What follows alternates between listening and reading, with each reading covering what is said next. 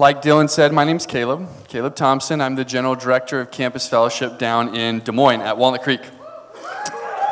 If you don't know me, um, just want to introduce myself and my family right here. So that's my wife, Lindsay. We've been married seven years tomorrow.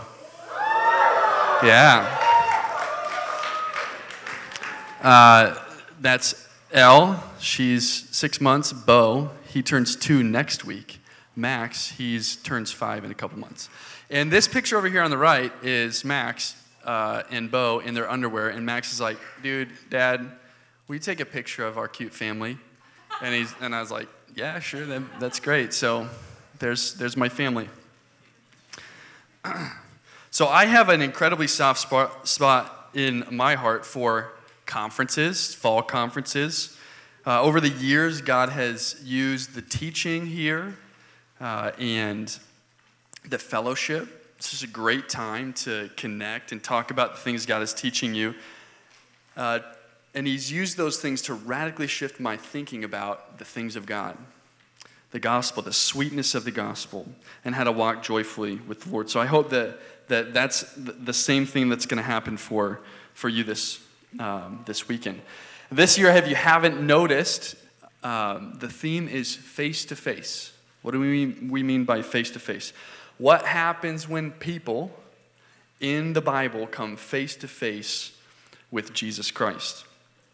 And as you'll see this uh, throughout this weekend, uh, the presence of Jesus and his wisdom, him prodding and prying uh, people with his truth, changed people greatly. And you might ask the question well, what does the conversations of Jesus face to face with people 2,000 years ago have anything to do with us in this room? And prayerfully, I hope that each and every one of you, as we go through these four characters, that you'll see it has incredible, immense implications in our lives. So if you guys have a Bible, on your phone, you know, you might not be able to see it, see it right, right there in the crowd, or follow up with me on the screen. I'm just going to read the passage, John 3, John 3, verses 1 through 18. John 3, 1 through 18.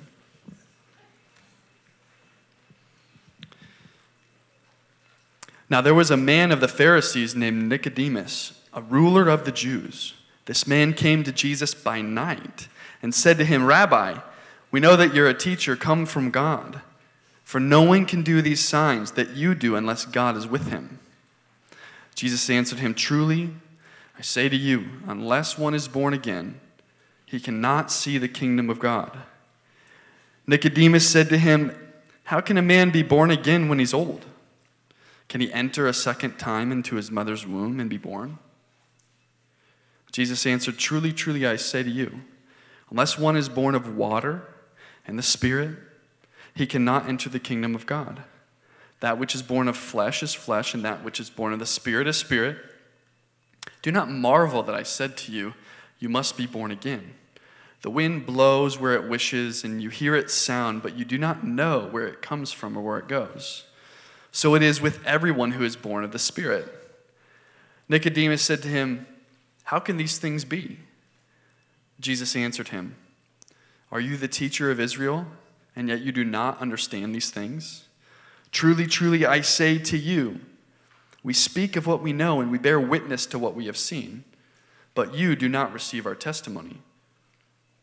If I have told you earthly things and you do not believe, how can you believe if I tell you heavenly things? No one has ascended into heaven except he who descended from heaven, the Son of Man. And as Moses lifted up the serpent in the wilderness, so must the Son of Man be lifted up, that whosoever believes in him may have eternal life. For God so loved the world that he gave his one and only Son, that whoever believes in him should not perish but have eternal life. For God did not send his Son into the world to condemn the world, but in order that the world might be saved through him. Whoever believes in him is not condemned, but whoever does not believe in him is already condemned because he has not believed in the name of the Son of God. Pray with me. Heavenly Father, we just give you this weekend. And I ask that you would soften our hearts. Help us to be humble people. Help us to be humble people, knowing and understanding that wherever we're at in our walk, we are still in complete and utter need of you. God, help us to glean wisdom and action uh, and truth and encouragement um, to do whatever needs to be done, to, for us to do whatever you're calling us to do, whatever application you have for us. Give us the courage, give us the strength. We pray these things in Jesus' name. Amen. Yo, hey, you guys look pretty good.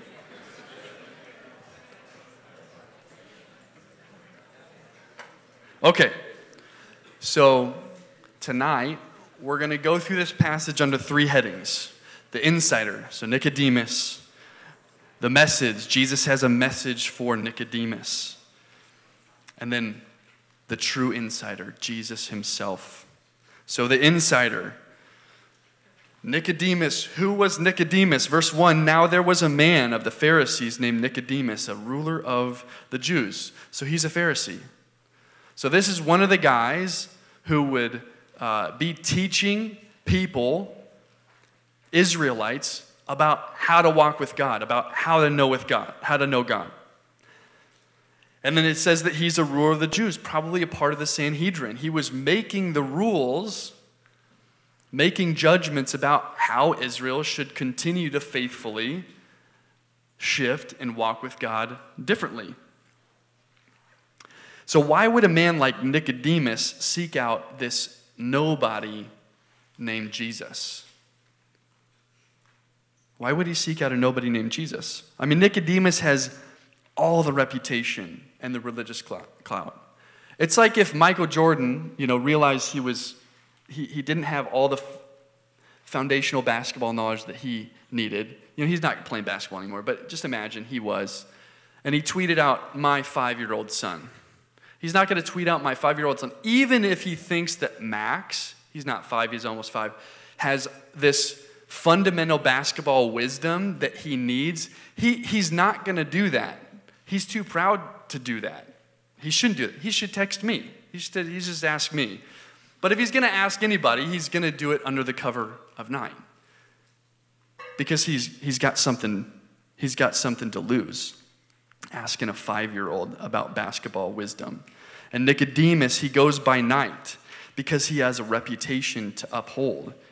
He's got to project this image that he needs nothing from nobody. Verse 2 Rabbi, we know that you're a teacher that's come from God, for no one can do these signs that you do unless God is with, with them. So there's obviously something unique, something polarizing, something different about Jesus. But interesting, in the text, this is very early on in Jesus' ministry. You know, the only thing in the book of John that has really happened as far as a sign, other than some of his teaching, is him turning water into wine. So he's got a lot more to show Nicodemus if he's seeking him out for some of these answers. Now, if Nicodemus is seeking out a rogue preacher to teach him about spiritual things, it means, I think it means many, many things, but it means at least two things. First, he's lacking something. He's lacking something. And all Nicodemus's religious fame, his decision making power, his affirmation. He's teaching people about what it looks like to walk with God. He found himself empty, somewhat empty, lacking passion, discontent in his pursuits. And secondly, he thinks that Jesus might have the answers that he's looking for to help him. And I want you to notice something very early on is that John records Jesus, the last time that he says the name Nicodemus is in verse 9. All the way to the end, all the way to verse 21, which we didn't read through. He doesn't talk about Nicodemus. Why does he drop Nicodemus' name so early in the dialogue? Or why does John record it that he drops his name? And it's because Nicodemus is a type of person. It's because thousands of years later, in Dayton, Iowa, at Hidden Acres Christian Center, there would be a fall conference right here. And Jesus knows that this rogue preacher is going to teach about Jesus' conversation being face to face with Nicodemus. And some people in here very clearly will need to respond to this. That's what it means. So, are you and Nicodemus similar? Are you an insider like he was? Maybe you grew up going to church every Sunday. You grew up reading the scriptures. You grew up memorizing the scriptures. You even have John 3 16 tattooed on your wrist. Or when I, when I first became a Christian, there's a bunch of people in my uh, Bible study that got their inner lip tattooed. it's kind of awesome. So that's an idea for you guys. After the conference, okay? Yeah, that's a great idea.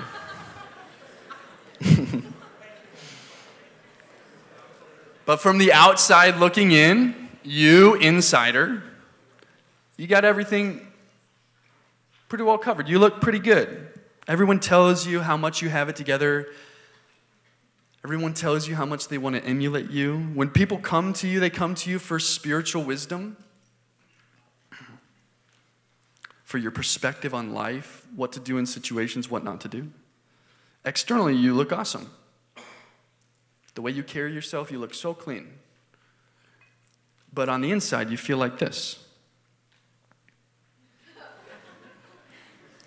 like a little dumpster fire. Mm-hmm. and you probably even say that to yourself. People knew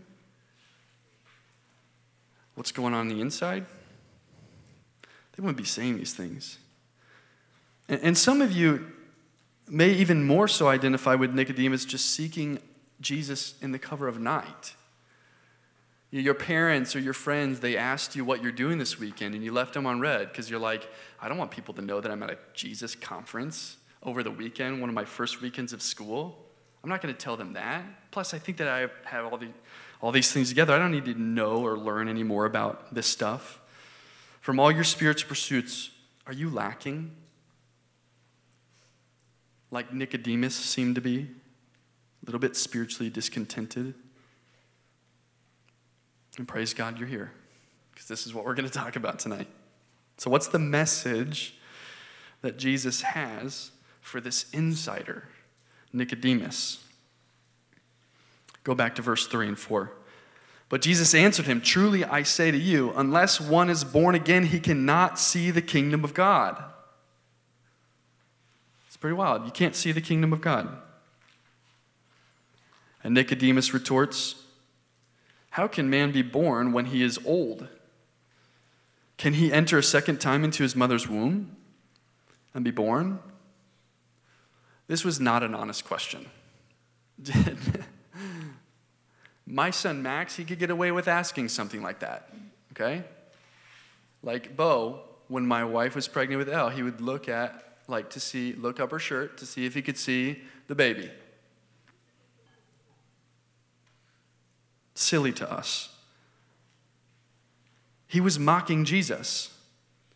And Nicodemus was probably taken aback because Jesus started teaching him, but he wasn't used to anyone teaching him. Jesus, he didn't even ask a question to Jesus yet. He didn't ask him a question. Jesus, he, he made a statement and Jesus responds. And I actually think that, that if you look later in the text where it, where it uh, it talks, I think in verse 12, it talks about how can, how can I teach you, if you don't understand earthly things, okay, how salvation happens as a human, how can you understand heavenly things? See, I think that Nicodemus, when he was going to have a conversation with Jesus, I think that he was going to get to a question hey, what happens after life? There's not a lot in our scriptures about what happens after life. What happens after life if you know these things? And Jesus catches him off guard. he's like, why are we going to talk about heaven? We need to talk about salvation. We need to, we need to draw this line for you, Nicodemus, because he's putting Nicodemus on the wrong side of the line, as you'll see. Nicodemus was used to be in charge of the conversation, and now his back's against the wall. So he mocks him, but Jesus doubles down. He says, Truly, truly, I say to you, unless one is born of water and the Spirit, he cannot enter the kingdom of God. That which is born of flesh is flesh, and that which is born of the Spirit is spirit. Do not marvel that I say to you, You must be born again. Okay, something that gets lost in the English text is in verse 3, his you must be born again to see the kingdom of God is singular. You. And the you in verse 6 and 7 the you must be born again is y'all. It's you all. It's you Pharisees. It's you insiders. He's broadening the audience. It's not just Nicodemus anymore, it includes the Pharisees in total. And what I hope that you're seeing, it, it, it just includes all insiders that think that they're in because they're insiders. And this is vital to understand because the implication of remaining simply an insider or a Pharisee, the implication is that, verse 6, he cannot enter the kingdom of God.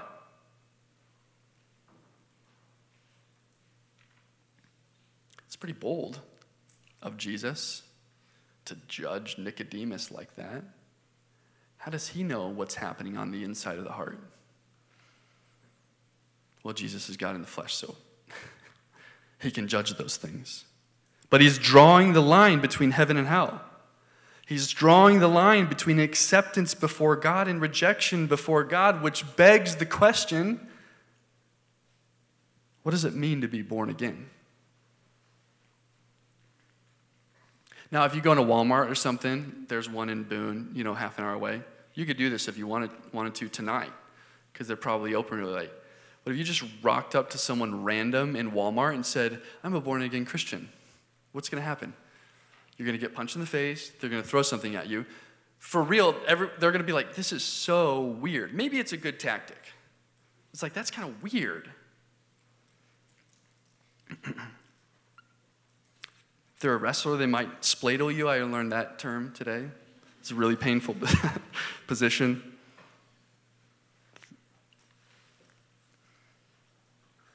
But Jesus says this is the line born againness. This is the line between acceptance and rejection. So we have to understand it. So let's dig into this. We must be born again. Jesus answered, verse 5 Truly, truly, I say to you, unless one is born of water and the Spirit, he cannot enter the kingdom of God. See, Jesus is defining born again as being born of water and of Spirit. What does that mean? Many commentators agree that Jesus is pointing back Nicodemus, who is a teacher of the law, who, when he hears water and spirit and life, something's going to click. Ezekiel 36. And this is a passage, if you read it, it's the valley of dry bones, where these bones, they're in this dry valley, and then God speaks life and gives these bones flesh and a new heart. This is what Ezekiel 36 says. And he's pointing toward, Ezekiel, a prophet is pointing toward a time where this is going to be a reality. He says, I will sprinkle clean water on you, and you will be clean. I will cleanse you from all impurities and, you, and all your idols. I will give you a new heart and put a new spirit within you. I will renew, remove your heart of stone and give you a heart of flesh. I will place my spirit within you and cause you to follow my statutes and carefully observe my ordinances. So, what is water? It must be born of water and the Spirit. What is water? Water signifies purification. So, when it says, I'm going to sprinkle you clean with water, he's talking about he's going to purify them, these dry bones. And Spirit just in scriptures, it signifies new life or a breath or life. And simply put, to be born again of water and spirit, it's one birth. It's to have a cleansed, new heart that's filled with a new spirit that Jesus is pointing Nicodemus back to. Look, it's there. It's not new, it's old. You should know this stuff.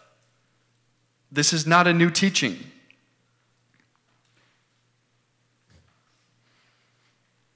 And in short, Jesus looks in the eye of the insider, Nicodemus. And if any of you, if you're like, ah, I think he might be talking to me, he says, You need a new heart. You need a fundamental change, not a change like changing your you're moving and, and moving from one dorm to another, but you have the same friends and the same class schedule and the same everything. It's, it's a fundamental change in nature. Like a, one day you're a cat and the next day you're a dolphin. Okay, one day everybody hates you, the next day everybody loves you. Cats, dolphins, right? one day you're a cat and you lay down, and the next day you're a dolphin, you play. One day you hate water, the next day you love water. There's a fundamental change in the nature of these two different creature, creatures. And that's more like the fundamental change that Jesus is talking about a completely, completely new heart. And this is perplexing and offensive to the insider to the one who knows God, to the one who teaches people about the things of God, to this Pharisee, this ruler of Israel. Why do I need a new heart, Jesus?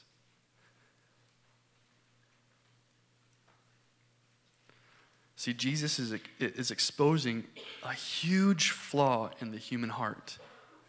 And this flaw is that we want to do things for ourselves.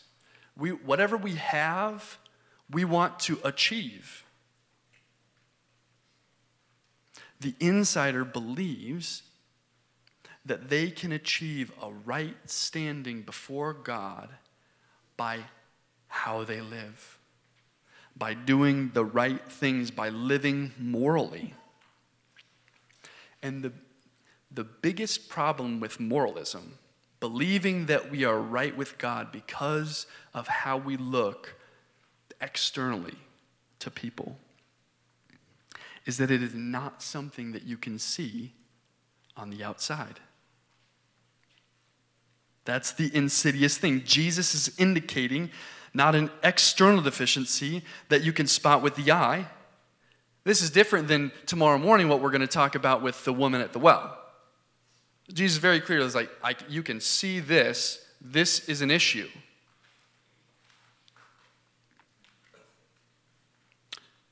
But Jesus is talking about an internal deficiency.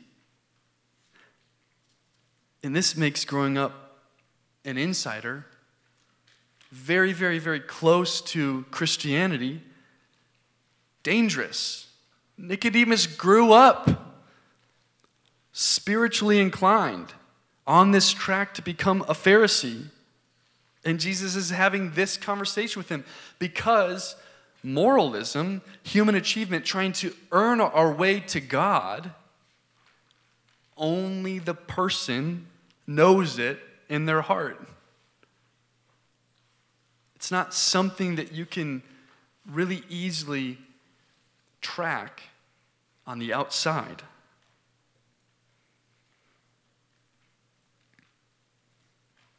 So it's my anniversary this weekend. Tomorrow, actually. Seven years.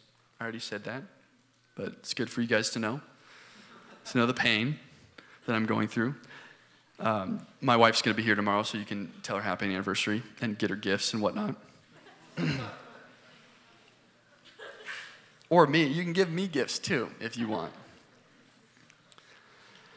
And, and yesterday, uh, I gave uh, my wife some flowers. They were not. They were awesome, very cute, and um, actually a, a, a couple other little gifts, little trinkets. They were also very nice. And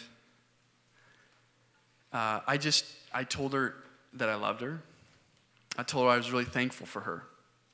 Uh, and I told her, um, I said, God has used you to change me an incredible amount. And I don't think that you know and understand how much of a reality that is. And she melted a little bit and didn't really say anything, but she probably, what she wanted to say was, Thank you very much, I love you very much. I'm just imagining.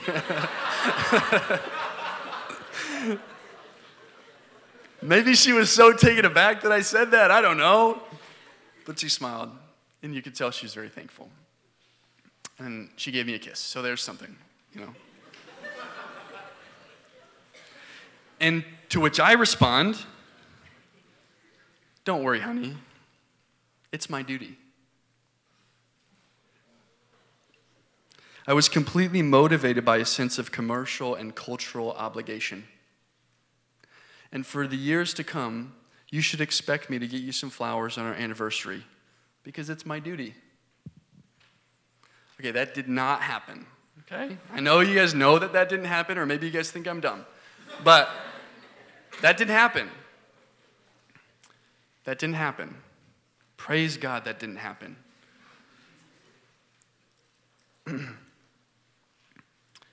But simply operating out of an in, internal sense of obligation cuts at the joy of a re- loving relationship. It flips the relationship on its head. Instead of me giving flowers for her, for her joy, for her excitement, to make her feel loved, and for her to be, feel valued, if that was my idea, what I'm actually doing is giving her something so that I can actually experience the benefit and return. Her saying that I'm a good husband, or me feeling like I'm a good husband.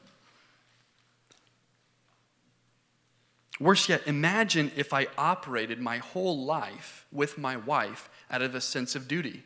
Maybe I didn't say those things to her, but that's actually how I was operating.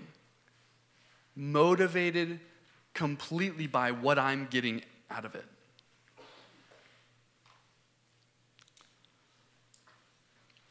if motivate if that is the motivation in the relationship purely for selfish gratification in a love relationship one or both will be left wanting okay so human achievement I hope I'm doing a good job of making a connection. Human achievement, trying to earn our own right standing before God, becomes all about doing the right things the giving of the flowers, the saying of the kind words for all of the wrong reasons. And it's going to leave us wanting. Motivation is not everything, but it's, it's a lot of it. It is about what we do. You know, if, if Nicodemus was an axe murderer, they'd be having a different conversation, but he's not. Externally, he's doing everything right. But Jesus is far more concerned about what's inside the heart. Jesus is saying to Nicodemus, Yes, no one can fault you externally, but I see the inside. I see how messed up. I see the dumpster fire inside. I see that it revolves around you, how you operate toward God, your, your love for God, your teaching of the people, your position as a Pharisee, your position as a ruler of the Jews. It's all about you. It's all about your acclaim. It's all about your accolades. It's all about what you can get out of it. It's not about me, you know, Jesus being God. It's not, it wasn't about God at all. It was about Him. I mean, isn't that why Nicodemus came to Jesus at night? Because he was trying to maintain some sort of reputation. You don't want people to know that he was lacking or he was seeking information from this rogue preacher. He's trying to maintain this facade, this position. So, what does it mean? What does this concept mean in here tonight? It means that you could have left Manhattan, Kansas, or you could have left Des Moines, Iowa. You could have left Ames today with, with your friend. You said, We're going to drive to the fall conference together. You get in the car, you put Hidden Acres in the GPS, you listen to. I didn't hear, I just. Disney. You listen to Disney? Is that real? Wow. You listen to Disney? I did not listen to Disney. I actually didn't listen to anything. Uh, Brian listened to me talk the whole entire way up. Brian Etzenhauser. That's what we listen to. Okay, so some people listen to Disney.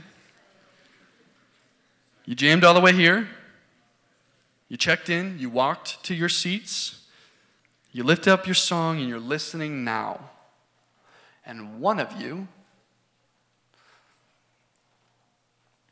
as you listen, are listening with a worshipful heart, grat- graciously, gratefully thankful as you're being reminded of what Christ has done for you on the cross. And, and quite possibly, one of you is worshiping yourself. Same actions. You had the same day. You did the same things. And one of you is worshiping yourself, motivated by trying to prove to yourself and to others and to God that you love God first.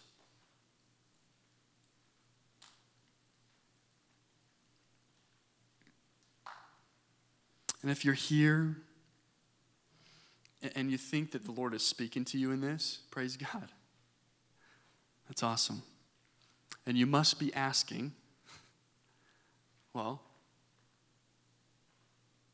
how do I gain a new heart? How can I be born again? And I'm glad you asked. Because we need to talk about the true insider, the real insider, Jesus Christ. So Nicodemus doesn't know this at the time, but he's dialoguing with the true insider.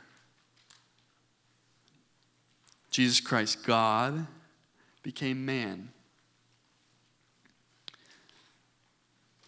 So, if anyone knows the realities of heaven and hell, if anyone knows the, the, the, what it looks like, what the dividing line between heaven and hell is, it's going to be Jesus. And here's his answer verse 14 and 15. And Moses lifted up the serpent in the wilderness, so must the Son of Man be lifted up, that whoever believes in him may have eternal life. Okay, Jesus, snakes and Moses? What do Moses and snakes have anything to do with eternal life? And as we'll see, Jesus is pretty good at answering these questions because it has everything to do with eternal life. So imagine you're an Israelite You've been wandering the desert for 20 years, in the wilderness. You're miserable with all your other miserable Israelites, kind of complaining. And all of a sudden, you and all your friends, this starts to happen. Numbers 21, 6 through 9. And the Lord sent poisonous snakes among the people, and they bit them so that many Israelites died. Okay. The people came to Moses and said, We have sinned by speaking against the Lord and against you. Intercede with the Lord so that he will take the snakes away from us. And Moses interceded for the people. Then the Lord said to Moses, Make a snake image, mounted on a pole. When anyone who's bitten looks at it, he will recover. So Moses made a bronze snake and mounted it on a pole. Whenever someone was bitten, he looked at the bronze snake, and he recovered. This is a very weird solution that the Lord has given to us, or to these people. Just look up. Look at this snake. Which, ironically, like in, in the Genesis story, is, is a picture of sin and death. So, so the Israelites are like, a snake? Moses, are you, are you sure? I mean, we just got in trouble for the golden calf thing. We, should we be looking to this bronze snake? He says, Yes. He says, Just look up. And, and what the Israelites have to do to look up, so it says, Whoever, whoever was bitten, he looked up at the bronze snake and he recovered. So, in looking up, the act of looking up, they were rejecting, as a people, any other attempts, any other human attempt to heal their wounds. God is saying, I'm the only one that can heal you. You must reject your own ability to heal yourselves, and you must look up at this bronze serpent. Do you think that some of these people rejected Moses' solution? I mean, it's a very simple solution. You need to look up. But they're kind of annoyed. It's like, God, why can't you just heal us? Why do we have to look up at this stupid snake? I'm sure some people were at least tempted to say, No way. This is ridiculous. But here's the point that Jesus make, makes all human attempts for Israelites to be healed by snake bites are in vain. Just like all human effort to attain salvation, to attain a new heart, to be made right with God, to be born again, they are all insufficient. They will lead to death, like jumping off the Empire State Building. It does not matter how fast you flap your wings, you will splat. You will die. And same as every other attempt as a human in human effort to attain salvation. The Lord tells the Israelites, look up to live. Stop looking at your own human abilities. You must trust me and look to this serpent. And Jesus tells the insider, look up. Look up. So, where are we looking to? Where does the insider, where, where must the insider look to if eternally, if eternity rests on looking up at something? Where are they looking to? And as Moses lifted up the serpent in the wilderness, so must the Son of Man be lifted up, that whoever believes in him may have eternal life. For God so loved the world that he gave his only Son, that whoever believes in him should not perish, but have eternal life. He says, Insiders, look up. Where? To Jesus Christ, the true and better insider that was lifted up on the cross. Look to him. This has become, just as of today, my most favorite de- definition of belief what does it mean to believe? Because for God so loved the world that he gave his one only Son, that whoever believes in him should not perish but have eternal life. My new answer is going to be you must look up. What does it mean? You must reject, totally reject your own ability to attain right standing before God. Jesus says in the Sermon on the Mount, He says, uh, Those who hunger and thirst for righteousness will see the kingdom of God. Some of the same language that he's using here. To hunger and thirst for righteousness means you don't have uh, righteousness in and of yourself. You must have a righteousness that comes from outside yourself. This is what Jesus, this is what Jesus is talking about. To believe means to look up, means to reject any righteousness that you think that you could attain before God and look to the Savior. Look to Jesus Christ, who's from heaven. So he knows the way. And he's from God. That's what we learn in verse 15. No one has ascended into heaven except he who descended from heaven, the Son of Man. It was a title from the book of Daniel about the Son of Man who was going to rule and reign. The Son of Man is a title showing that Jesus is from heaven, that he's from God. Look to Jesus Christ, who's completely righteous. A righteousness that Nicodemus could never even fathom on his own. We learn this in verse 18 that Jesus was perfect. Whoever believes in him is not condemned, but whoever does not believe is condemned already because he has not believed in the name of the only Son of God. What does the only Son of God mean? Well, Son of Man speaks to his deity. And being a Son of God speaks to his humanity. How did he operate as a human? See, the Pharisees, they claim to be sons of Abraham. Who they were trying to image was Abraham. Who they were trying to trust is Abraham. What about Jesus? John says Jesus is the only Son of God. What does that mean? He images God. Well, what does that mean? It means that the laws, the commands of God, Jesus fully and completely completed. Perfectly. Son of God, the only one that can actually truly identify with God. Complete obedience. And he paid for the sins for everyone who believes, for everyone who looks up.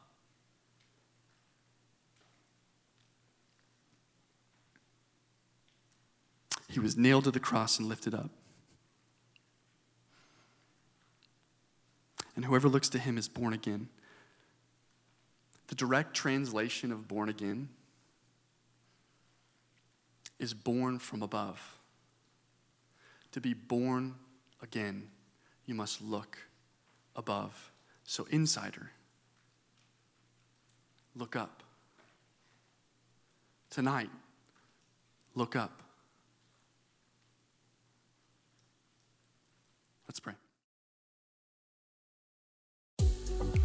Campus Fellowship is a student organization designed to come alongside local churches to reach college campuses. If you found this encouraging, we invite you to subscribe or follow for more content, or go to our website, campusfellowship.com, for other resources. Thanks for listening.